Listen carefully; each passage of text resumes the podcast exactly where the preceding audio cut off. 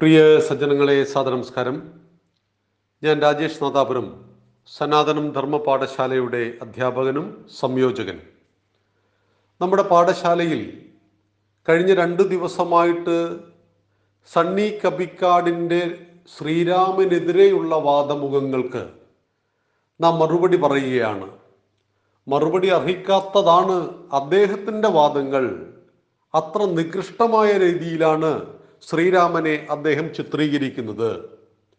എന്നാൽ സാമാന്യ ഹിന്ദുവിൽ ഇവിടെ ഇടതുപക്ഷ ബുദ്ധിജീവികളും രാഷ്ട്രവിരുദ്ധരും ഹിന്ദുവിരുദ്ധരുമായിട്ടുള്ള സാഹിത്യകാരന്മാരൊക്കെ ഹിന്ദുക്കളുടെ മനസ്സിന്റെ ഉള്ളിലേക്ക് കുത്തിച്ചെലുത്തുവാൻ പ്രേരിപ്പിക്കുന്ന ഒന്നാണ് സണ്ണിയുടെ വാക്കിലൂടെയും പുറത്തേക്ക് വന്നിരിക്കുന്നത്. അതാദ്യം ശ്രീരാമൻ ബാലിയെ കൊന്നത് ശരിയായിരുന്നോ? ശരിയായ രീതിയിലാണോ? അതിൽ ധർമ്മമുണ്ടായിരുന്നോ? അതിന്റെ മറുപടി ഇന്നലെ നാം സൂചിപ്പിച്ചു കഴിഞ്ഞു.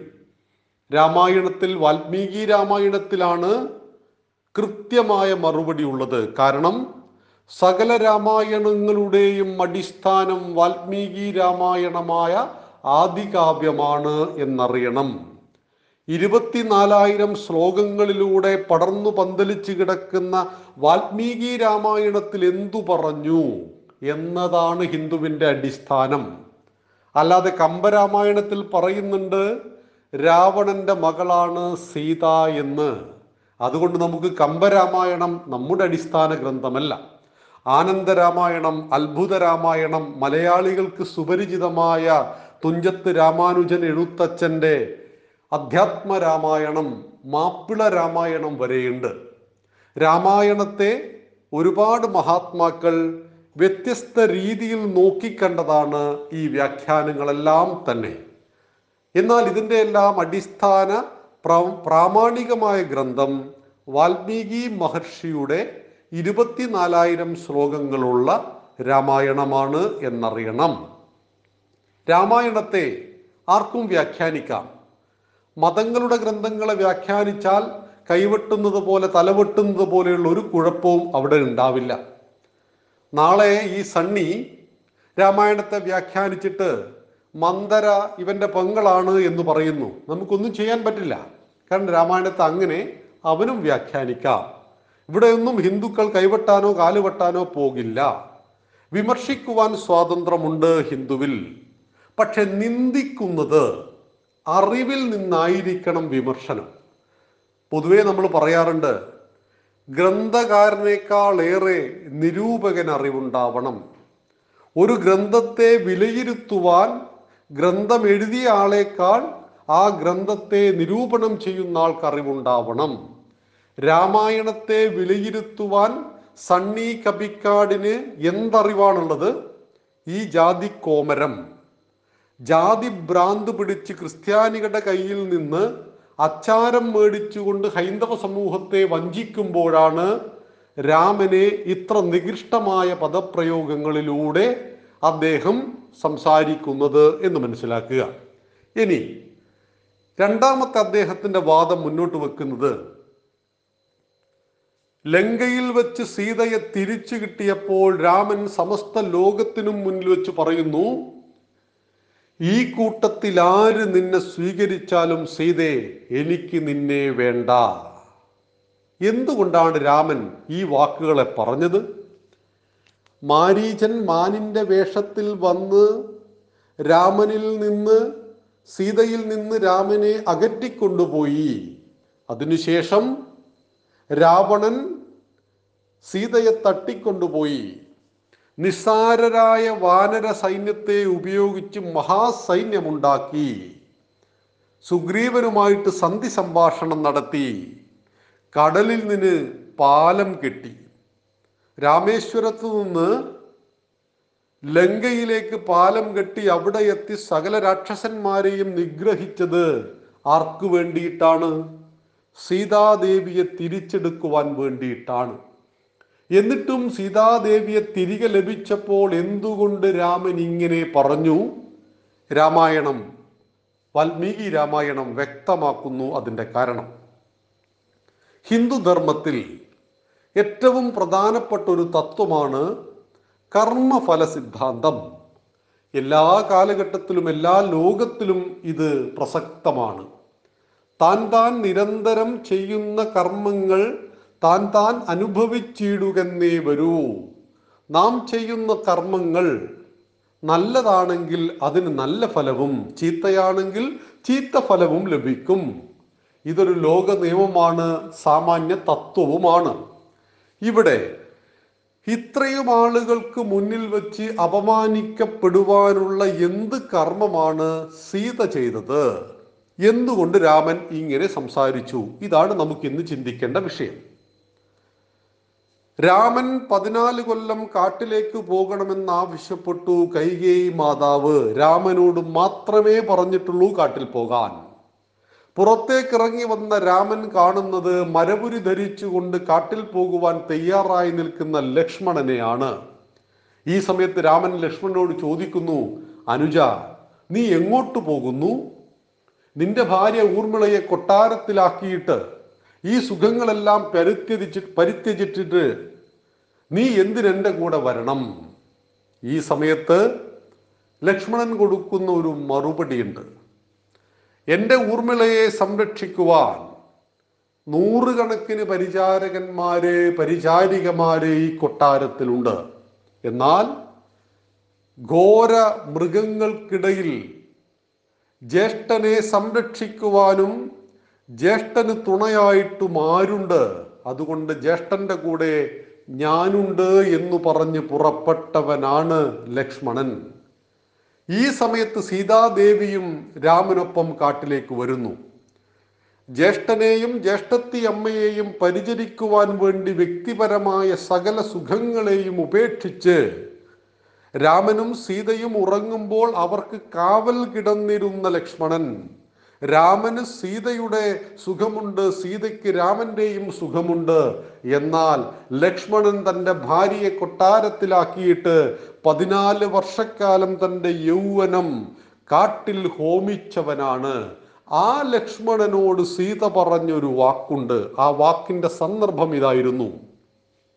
മാരീചൻ മാനിന്റെ വേഷത്തിൽ വന്ന് രാമനെ അകറ്റിയപ്പോൾ ഒടുവിൽ രാക്ഷസനാണ് വന്നതെന്ന് മനസ്സിലാക്കിയ രാമൻ അമ്പെയ്ത് മാരീചനെ കൊന്നപ്പോൾ ചാവുന്നതിനു മുമ്പ് രാക്ഷസൻ ഉറക്കെ വിളിച്ചു സീതേ ലക്ഷ്മണ എന്നെ രക്ഷിക്കൂ എന്ന്.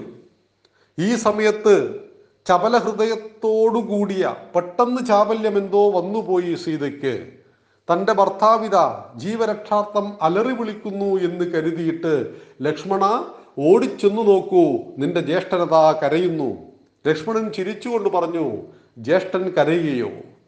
രാമനെ തോൽപ്പിക്കുവാൻ കഴിയുന്ന ഒരു ശക്തി ഭൂമിയിൽ ഉണ്ടായിട്ടില്ല അമ്മേ എന്നാണ് അഭിസംബോധന ചെയ്യുന്നത്. പലതും പലതും പറഞ്ഞു നോക്കി സീത ലക്ഷ്മണനോട് ചെന്നു നോക്കുവാൻ പക്ഷേ ലക്ഷ്മണൻ കൂട്ടാക്കിയില്ല. ഒടുവിൽ ക്ഷോഭിച്ച് പൊട്ടിത്തെറിച്ചുകൊണ്ട് സീത പറഞ്ഞൊരു വാക്കുണ്ട്. ആ വാക്കുകൾ അഗ്നിസ്ഫുലിംഗങ്ങൾ പോലെ ലക്ഷ്മണന്റെ ഹൃദയത്തിൽ ആഞ്ഞി കത്തിത്തറച്ചതാണ് സീതയുടെ വാക്കുകൾ ഇങ്ങനെയായിരുന്നു. അല്ലയോ ദുഷ്ട എന്റെ ഭർത്താവ് മരിച്ചിട്ട് എന്നെ സ്വന്തമാക്കുവാൻ വേണ്ടിയിട്ടാണ് നീ ഞങ്ങളുടെ കൂടെ കാട്ടിലേക്ക് വന്നത്. ഒരിക്കലും നിന്റെ ആഗ്രഹം നടക്കുവാൻ പോകുന്നില്ല.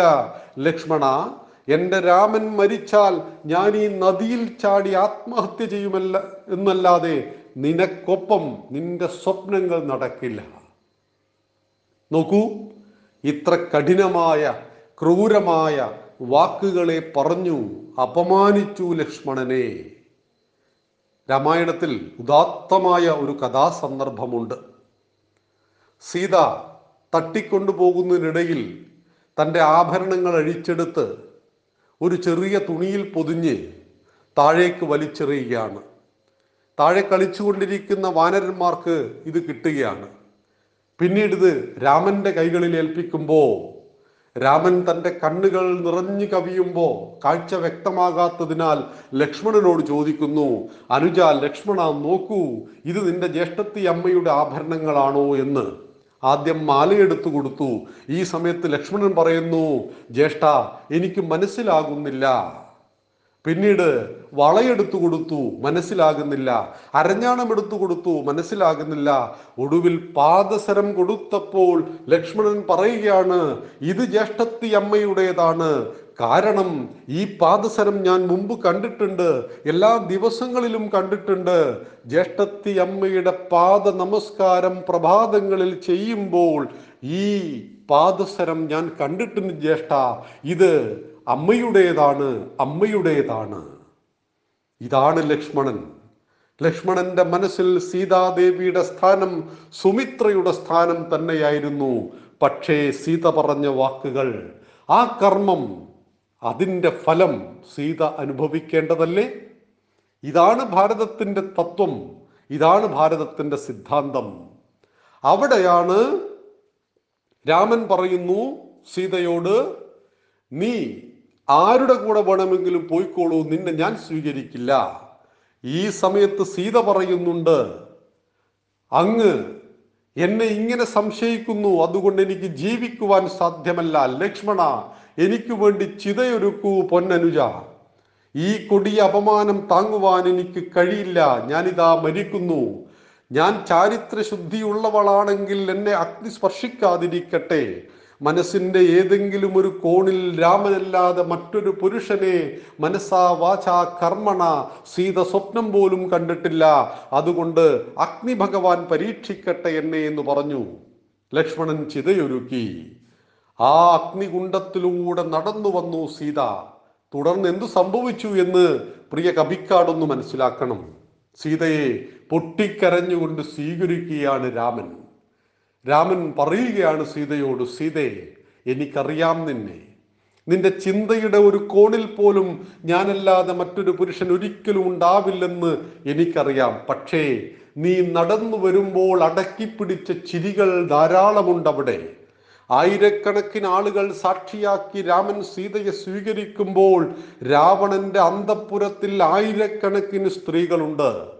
രാവണൻ എന്ന് പറയുന്ന രാക്ഷസ രാജാവിന്റെ ഏറ്റവും വലിയ ബലഹീനത സ്ത്രീകളാണ്.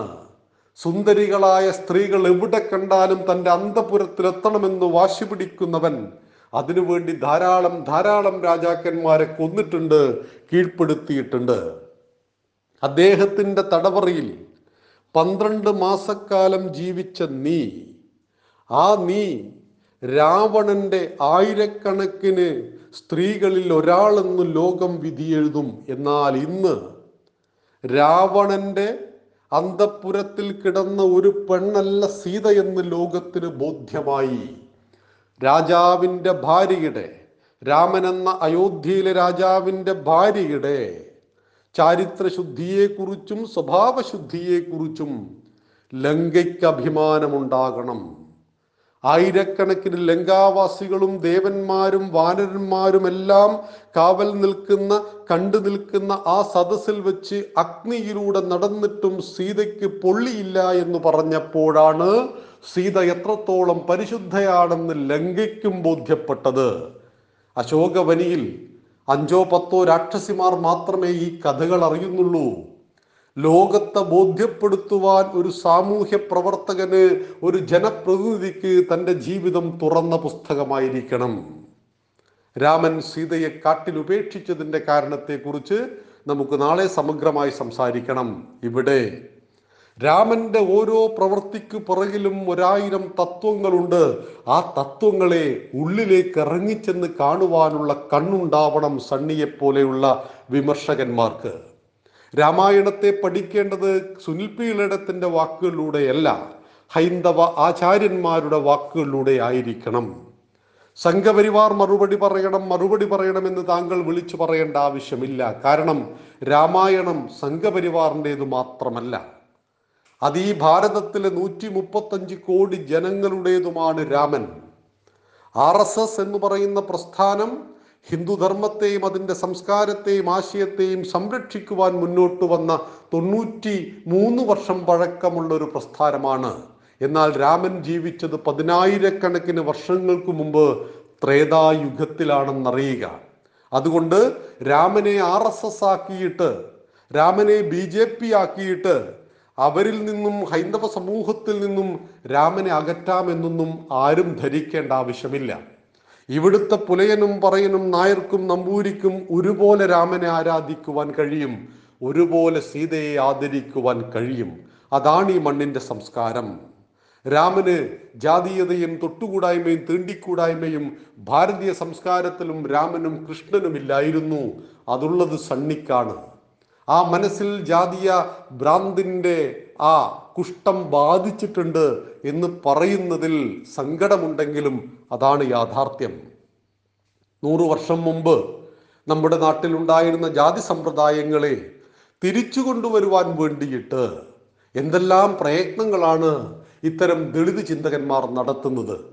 അവർ പറയുന്നു നങ്ങേലിയുടെ മുലയെരിഞ്ഞു കളഞ്ഞു നങ്ങേലി. മാറുമറക്കുവാൻ സ്വാതന്ത്ര്യത്തിനു വേണ്ടി ചിദാനന്ദപുരി സ്വാമികൾ പറഞ്ഞു രണ്ടായിരത്തിന് മുമ്പുള്ള ഏതെങ്കിലും ഒരു ചരിത്രത്തിൽ നങ്ങേലി മുലയരിഞ്ഞ ഒരു ചരിത്ര പുസ്തകം ഹാജരാക്കാൻ പറ്റുമോ? അങ്ങനെ ഒരു സംഭവമേ കേരളത്തിൽ നടന്നിരുന്നില്ല. ഇല്ലാത്ത കഥകളെ പൊലിപ്പിച്ച് സാമാന്യ ഹിന്ദുവിന്റെ അവന്റെ പട്ടികാതി പട്ടികവർഗ സമൂഹത്തിൽ ജീവിക്കുന്ന നമ്മുടെ സഹോദരങ്ങളുടെ മനസ്സിലേക്ക് വിഷം കലർത്തുന്ന ഇത്തരം കുൽസിത ശ്രമങ്ങളെ നാം സനാതന ധർമ്മ പാഠശാല ശക്തമായിട്ട് എതിർക്കുകയാണ്. ഒപ്പം അതിന്റെ പച്ചയായ യാഥാർത്ഥ്യത്തിലേക്ക് വരുവാനും നമുക്ക് കഴിയണം. എന്തുകൊണ്ട് സീതയെ രാമൻ കാട്ടിൽ ഉപേക്ഷിച്ചു എന്നത് നമുക്ക് നാളെ വിശദമായി ചർച്ച ചെയ്യാം. നന്ദി നമസ്കാരം. വന്ദേ മാതരം.